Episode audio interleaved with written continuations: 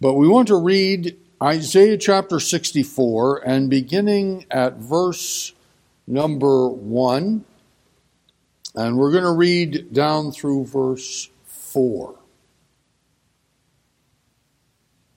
Oh, that thou wouldest rend the heavens, that thou wouldest come down, that the mountains might flow down at thy presence. As when the melting fire burneth, the fire causeth the waters to boil, to make thy name known to thine adversaries, that the nations may tremble at thy presence.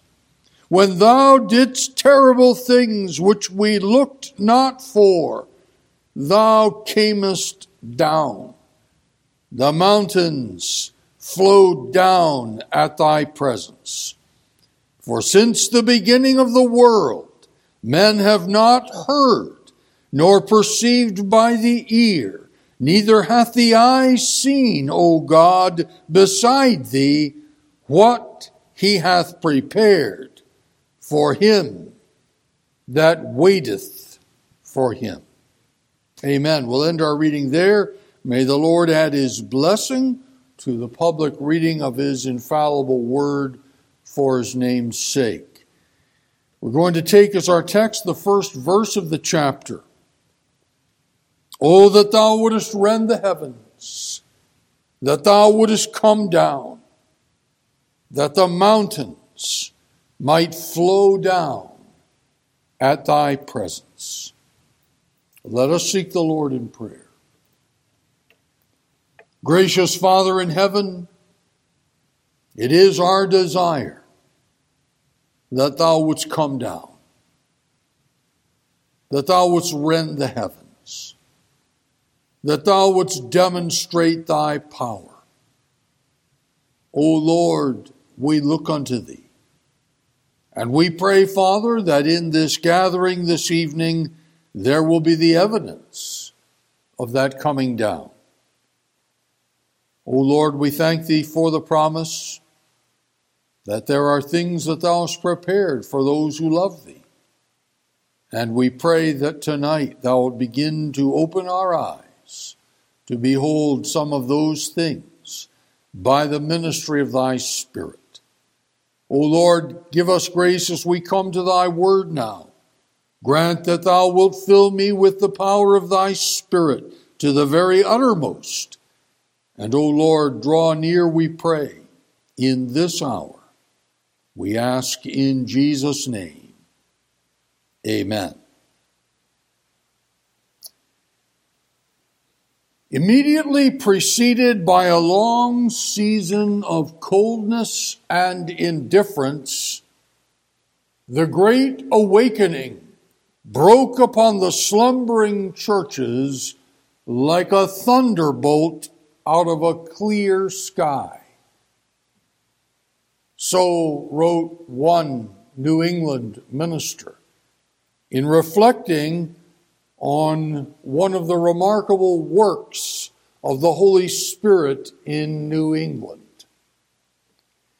Near the end of 1739, so just over a century after the pilgrims landed at Plymouth, and just a little more than a century after the formation of the Massachusetts Bay Colony and the founding of Harvard College, a work of divine grace began that affected most of the middle colonies and New England, and which continued until sometime in 1742.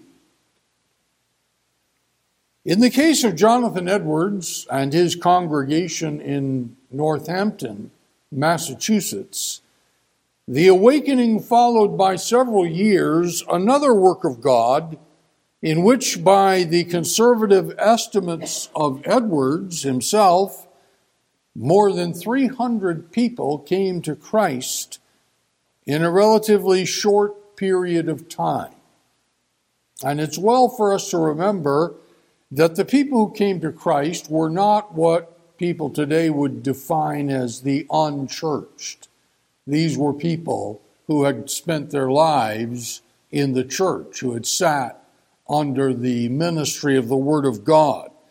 So that suddenly people whom others no doubt thought were all right, suddenly they turned to Christ in faith was quite a sensation.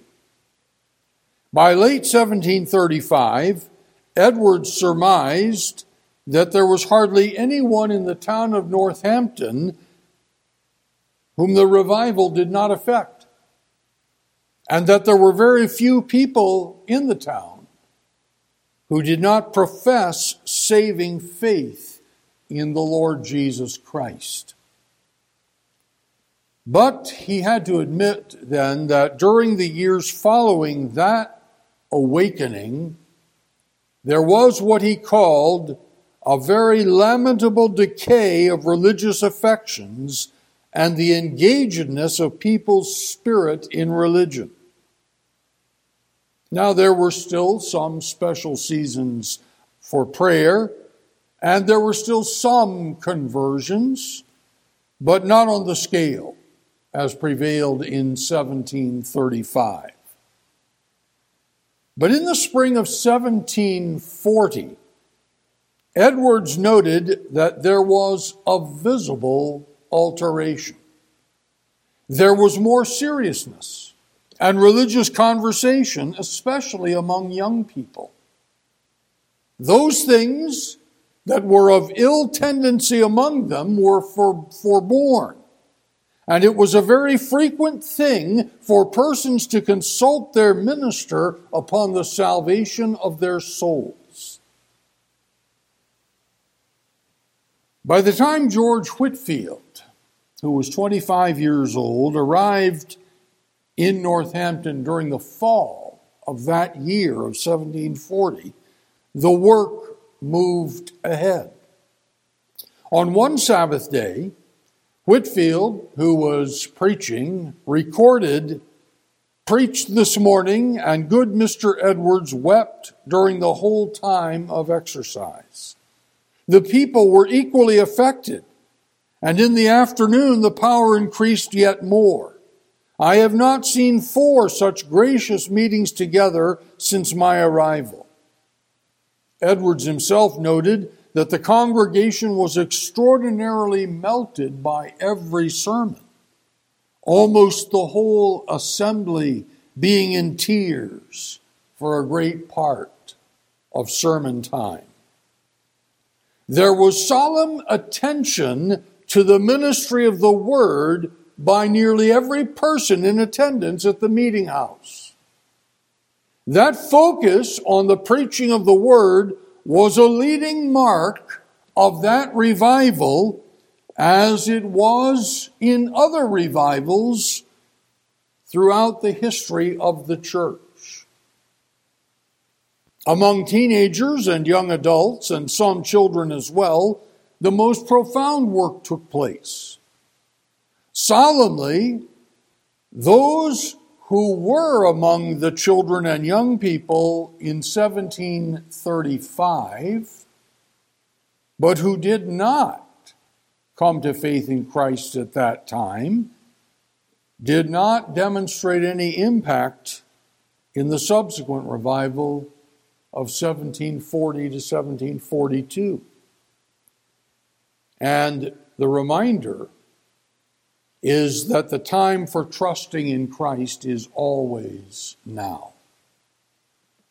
Those who presume that they will have a subsequent opportunity and who therefore do not trust in Christ find that later they have no interest in doing so.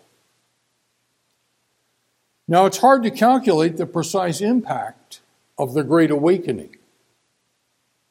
Ministers of that period, and it's probably because they just didn't have the benefit of later generations, they didn't keep a record of the conversions. They knew that not all professions of faith were actual conversions. Later generations invented other measures to maximize the appeals to the unconverted, but Jonathan Edwards and his contemporaries knew the folly of such schemes. They knew that conversion was the sole work of the Holy Spirit. Oh, for a revival of that conviction today. They dared not intrude on that work. The only means for measuring the impact of the awakening was the number of people who joined the roll of communicant members in the church. And again, it's well to point out that there were many people in the church who were not communicant members. They were simply attenders at the church. Sometimes the figures of new members were dramatic. In a period of just six months in 1735, in the earlier revival, about 220 people became members of the church in Northampton. And at one point, Edwards believed, as he wrote, that about four people every day professed faith in Christ. And yet, that work seemed impossible before it began. In fact, Jonathan Edwards and other ministers often bemoaned the dullness and spiritual ignorance that was rampant among the people. It puts me in mind of the situation that existed in the same area in advance of the Second Great Awakening at the beginning of the 19th century, when there were ministers who had labored preaching to the same people year in and year out, who had the conviction in their hearts that many of these people were not saved. So the people, the ministers of that time, felt that there was little hope that the situation would change. And then there came, in the words of our text this evening, Isaiah 64 and verse 1, the rending of the heavens. There was no audible sound. There was no visible demonstration. But God came down to do marvelous works. Jonathan Edwards was active, of course, as the minister of his congregation, but he also received frequent invitations to go elsewhere to help other churches that wanted also the moving of God. They longed to witness what we may call this evening revivals biblical manifestation. Revival's biblical manifestation. During most of this month of February in this year, the focus of the religious news has been on an event that many were very quick to label a revival. It took place in a charismatic setting at Asbury University in the Commonwealth of Kentucky, and by various reports has spread to other places since then. Although Asbury University has now taken measures to return campus life to a more normal pattern because the students had to take their midterm exams, so they couldn't let them out of that. The movement that took place at Asbury University was notable for its lack of preaching and its ecumenical appeal and its lack of calling people to repent of sin, especially the sins of perversion. The interest in it underscored a longing for something different. People came from all over the country and indeed all around the world and were willing to stand in long lines in the cold to gain admission to the chapel where these events were taking place.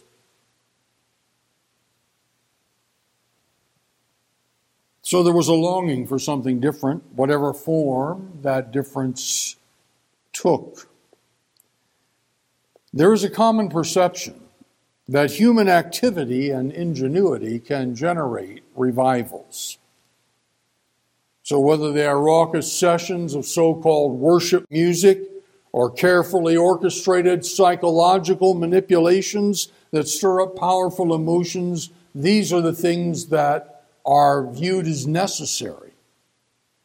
Charles Finney's unhappy legacy in the 19th century to American evangelicalism undermined the theology of revival as Edwards understood it and replaced it with a counterfeit fashioned from the material of Arminianism.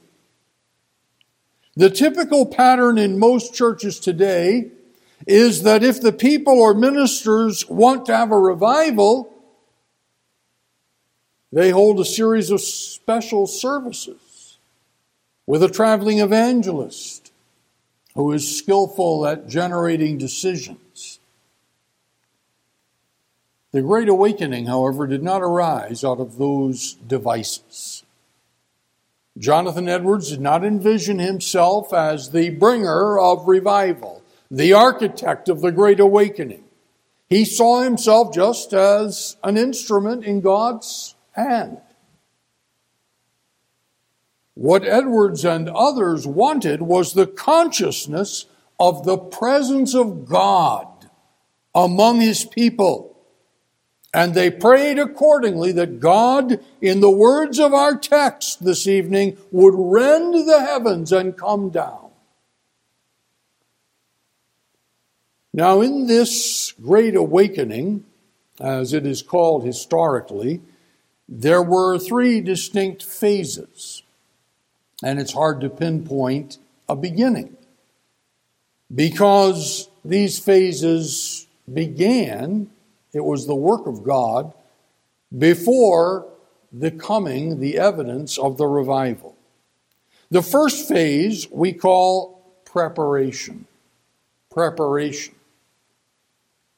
Sometime during the 1730s, Jonathan Edwards began a sermon with this sentence It is the manner of God before he bestows any signal mercy on the people, first to prepare them for it.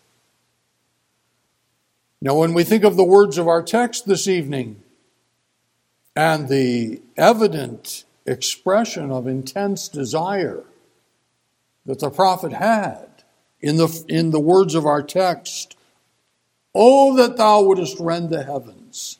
There was a longing there. And that was a longing that God implanted in the soul of the prophet. That desire for God to come down. Edwards said that such preparation often escaped the perception of those to whom it came.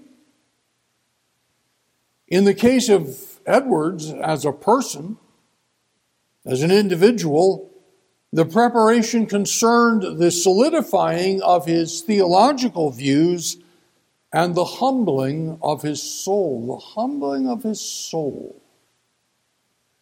The latter, that humbling, he considered to be extremely important if he was to be of any use in the ministry. He liked to speak of his desire, often expressed in prayer, to lie infinitely low before God. He relied on scripture texts like the one we find in the Epistle of James, chapter 4. Let us turn there. James chapter 4.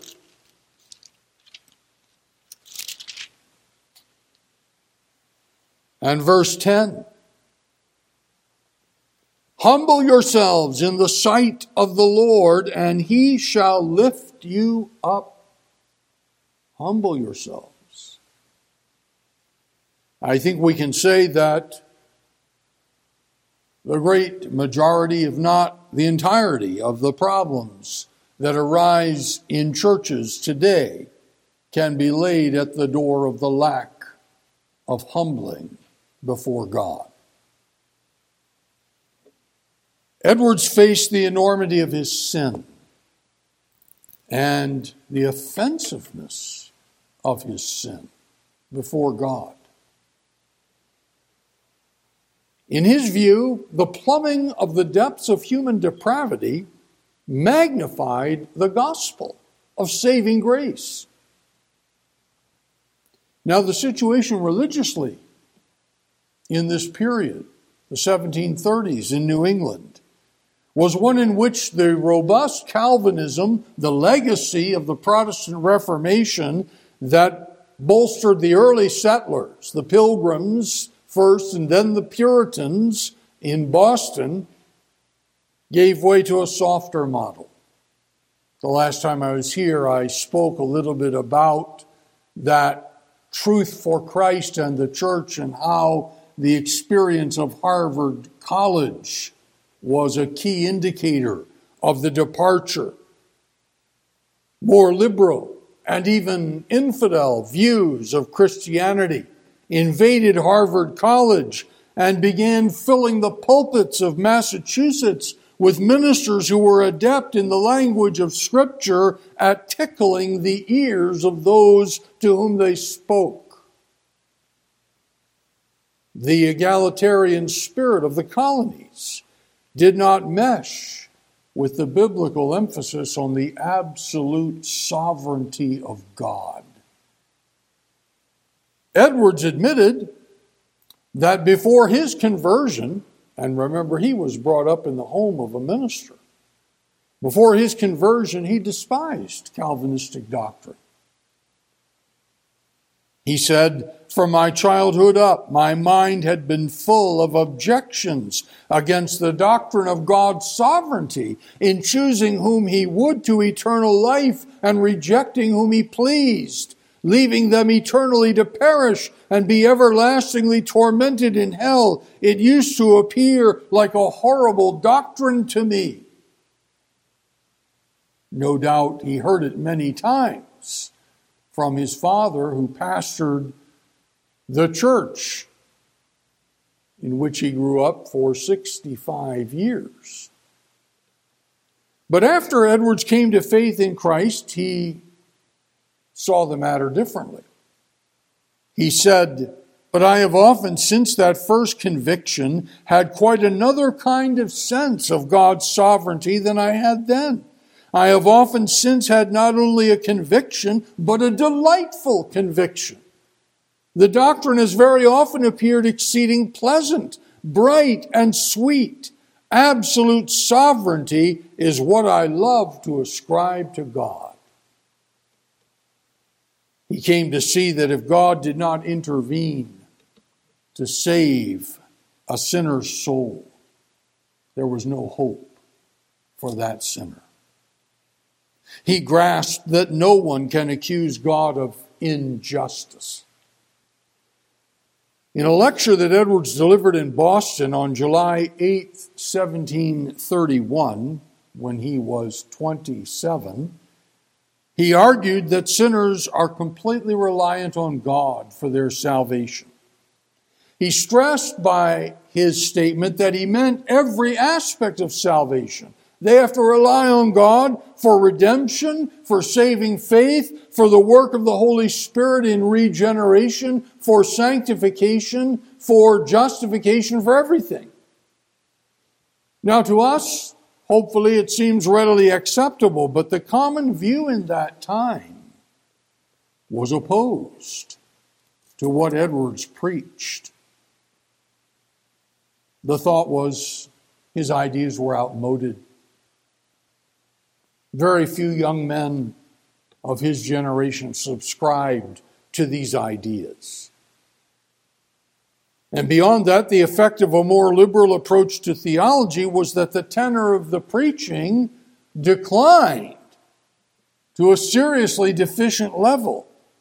And when Edwards and others sought to preach in a more earnest and direct fashion, people mocked them as ranters who had no appreciation for the fine elegance of cultured speech in the pulpit. In those years, that was the situation. In those years, God prepared the way for a powerful move of His Spirit. But the preparation was taking place behind the scenes. It wasn't readily perceptible. But it is the common pattern that the Lord employs before any move of His Spirit. When the people of God get a burden to seek after Him, that is a sign that God is working. When sinners begin to show concern about their destiny, that is a sign that God is working. There is a general spirit of waiting on God.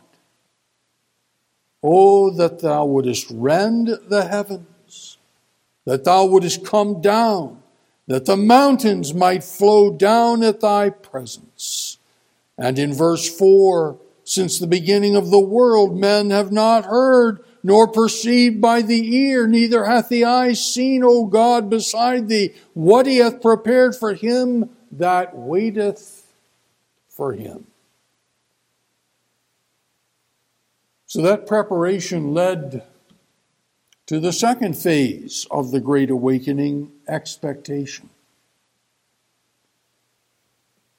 We've already noted uh, the more localized work that took place in 1735 when Edwards observed something that had changed in the town at that time.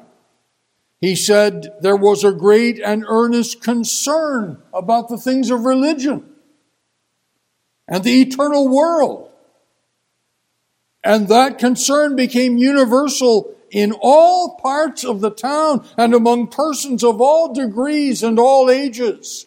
All other talk but about spiritual and eternal things was soon thrown by.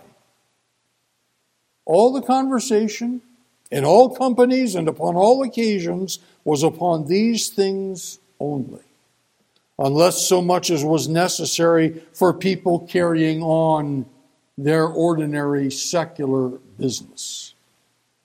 The minds of people were wonderfully taken off from the world. It was treated among us as a thing of very little consequence. Instead of resorting to the tavern for relaxation, the people of the town would gather at the home of the minister. But it was in the church building itself where the greatest change was evident, as Edwards described it. He said, Our public assemblies were then beautiful. The congregation was alive in God's service, everyone earnestly intent on the public worship. Every hearer eager to drink in the words of the minister as they came from his mouth. The assembly in general were from time to time in tears while the word was preached. Some weeping with sorrow and distress, others with joy and love, others with pity and concern for the souls of their neighbors. Our public praises were then greatly enlivened. God was then served in our psalmody in some measure in the beauty of holiness.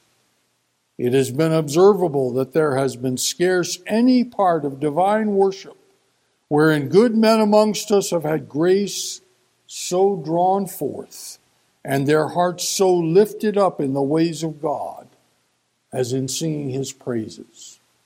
So the revival was evident not in some casual or popular approach to worship, but in turning the people again more seriously to the things that they sang.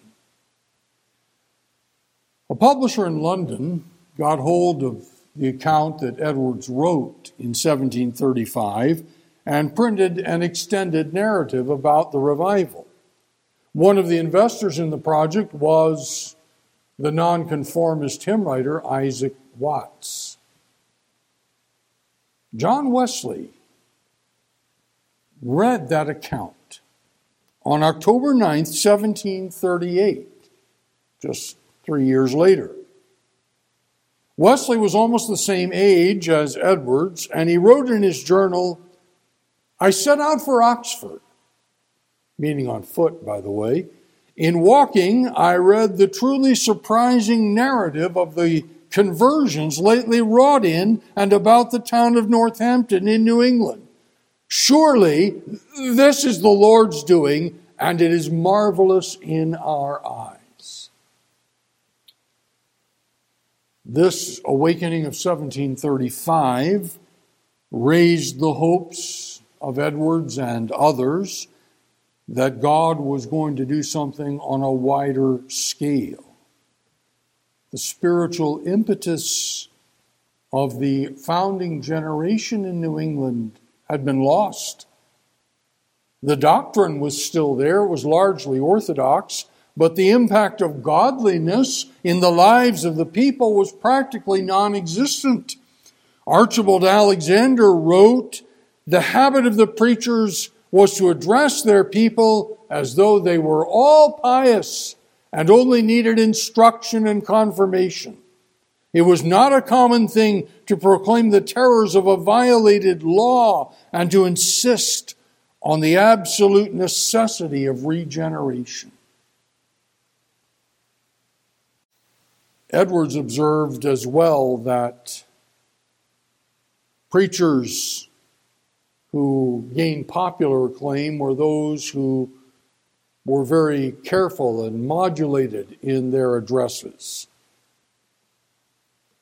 And that therefore the earnest or what he called the pathetical style of preaching, where the preacher would exhort people to trust in Christ, that that had gone out of fashion. He said, Our people do not so much need to have their heads stored as to have their hearts touched. And they stand in the greatest need of that sort of preaching which has the greatest tendency to do this. So they saw, the men of this period, they saw the duty of preaching as trying to disturb the comfort of sinners to show sinners they had no hope but in God's power. But there remained remarkable apathy. One contemporary witness wrote that at the dawn of the year 1740, religion lay as it were a dying and ready to expire its last breath of life in this part of the visible church. They knew that God must, must move. This was the expectation, and God moved. And that's the third thing that we find demonstration. As I've indicated already, there was, during that year of 1740, a transformation, especially in the middle and northern American colonies. Those who never in their lives felt the power of the preaching of the word suddenly saw hell opening before their eyes and felt themselves about to fall into it.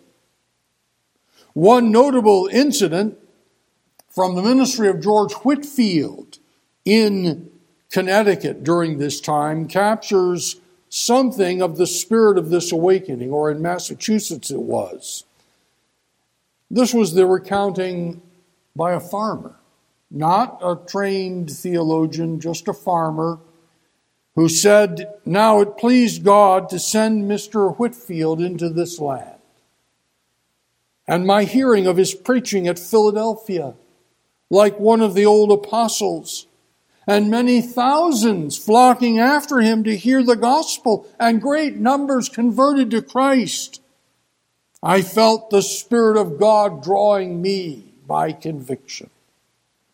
Next, I heard he was on Long Island, and next at Boston, and next at Northampton, and then one morning, all on a sudden, about eight or nine o'clock, there came a messenger and said, Mr. Whitefield preached at Hartford and Wethersfield yesterday, those are towns in Connecticut, and is to preach at Middletown this morning at 10 o'clock.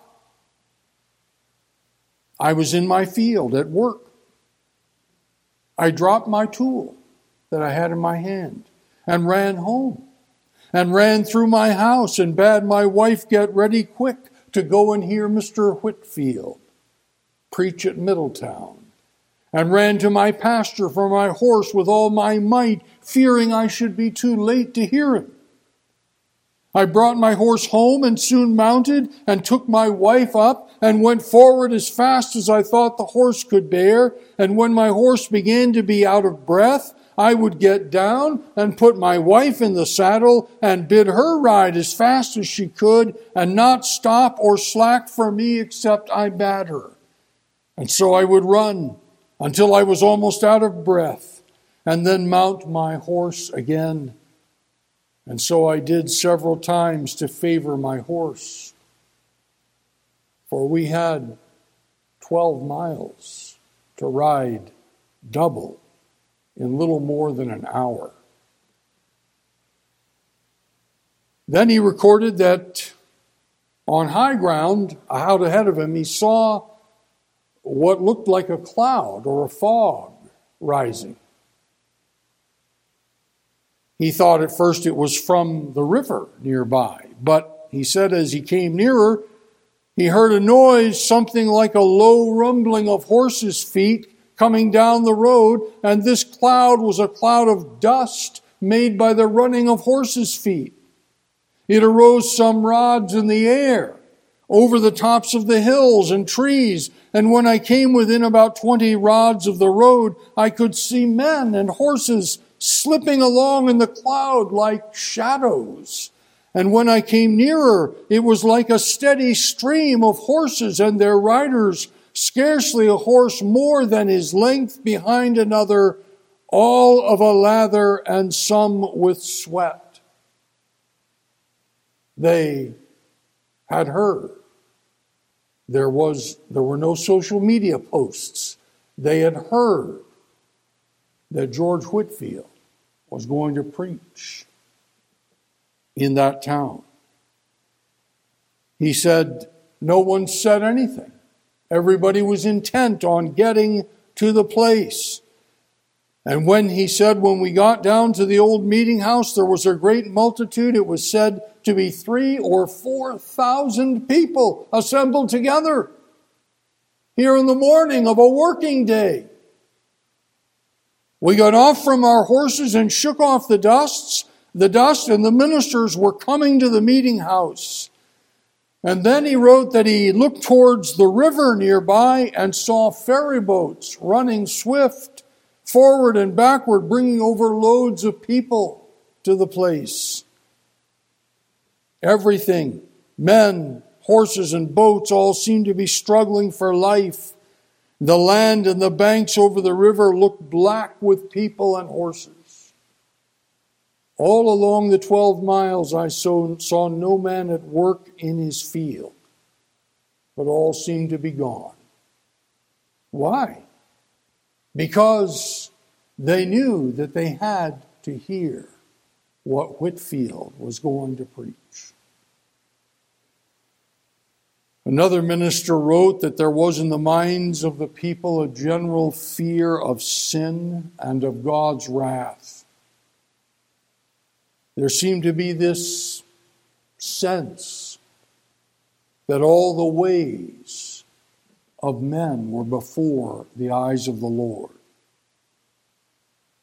It was the opinion of men of discernment and sound judgment who had the best opportunities of knowing the feelings and general state of the people at that period, that bags of gold and silver and other precious things might with safety have been laid in the streets, and that no man would have converted them to his own use. Because there was repentance. This writer went on to say theft, wantonness, intemperance, profaneness, Sabbath breaking, and other gross sins appeared to be put away. The intermissions on the Lord's Day, instead of being spent in worldly conversation and vanity, as had been too usual before, were now spent in religious conversation, in reading and singing the praises of God. And so the work went on and continued into the following year of 1741. During the summer of that year, Edwards was in Enfield, Connecticut. And I have been at the place where he was. Uh, the place where the meeting house was at that time is now the site of a convent. It's uh, a commentary on how that religious heritage has been jettisoned. He was to supply the pulpit for another man on the evening of July 8th. And the text that he chose was Deuteronomy 32 and 35 Their foot shall slide in due time. And he preached a sermon that may have been made up of parts of other sermons that he had preached before that was to enter American literature under the title of Sinners in the Hands of an Angry God. When I was in high school, in a public high school, and we were in English class, that sermon was in our textbook. And it was an assignment that we were given. I don't believe that the teacher had any particular interest in it, but nevertheless, it was regarded as part of the classic collection of American literature. The scene, as a witness recorded it, was striking. This man wrote, We went over to Enfield, where we met dear Mr. Edwards of Northampton, who preached a most awakening sermon from these words Deuteronomy 32 35. And before the sermon was done, there was a great moaning and crying out through the whole house What shall I do to be saved? Oh, I am going to hell. Oh, what shall I do for Christ? And so on. So that the minister was obliged to desist. The shrieks and cries were piercing and amazing. After some time of waiting, the congregation were still, so that a prayer was made by Mr. Whitefield, and after that we descended from the pulpit and discoursed with the people, some in one place and some in another, and amazing and astonishing, the power of God was seen. The testimony of those who were there was that they grasped the hymn, the, the backs of the pews because they felt if they did not, they would fall into hell. This atmosphere, this attitude, did not come about without preparation. This demonstration of God's power wrought a true awakening.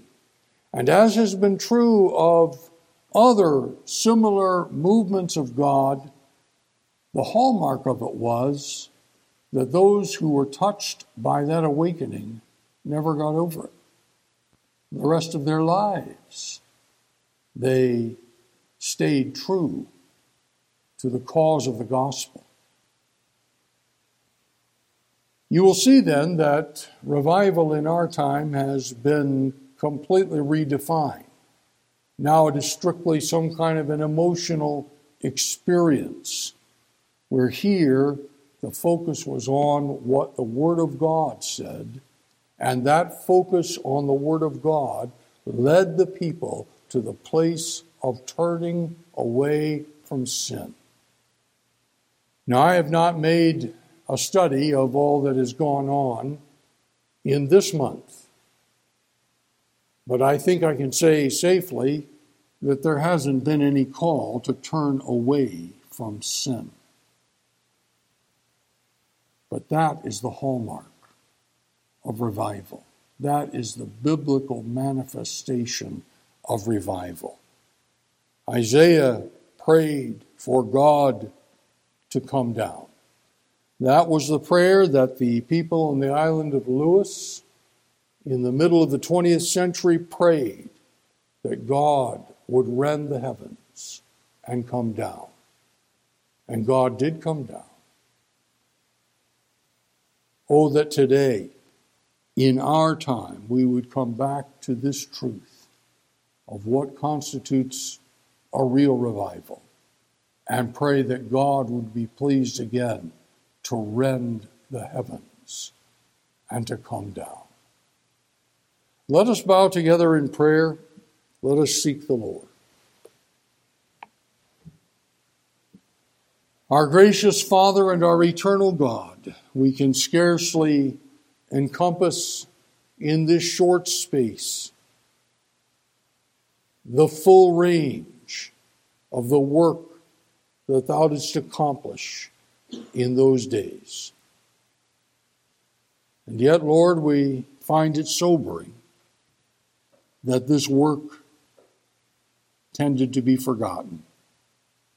And that as generations passed, and the people affected by the awakening passed off the scene, those who came after them did not appreciate what had taken place. O Lord, we pray in our time for the rending of the heavens. We pray, O Lord, that thou wouldst come down, that the mountains might flow down at thy presence, the mountains of unbelief, the mountains of perversion. O Lord, bring those mountains down by the coming down of thy presence. O Lord, hear our cry, we pray. Grant us the discernment we need to stick to the scriptures and to keep our focus on that which is the work of our sovereign God of revival. Hear our cry, we pray, and write thy word upon our hearts. We ask in Jesus' name. Amen.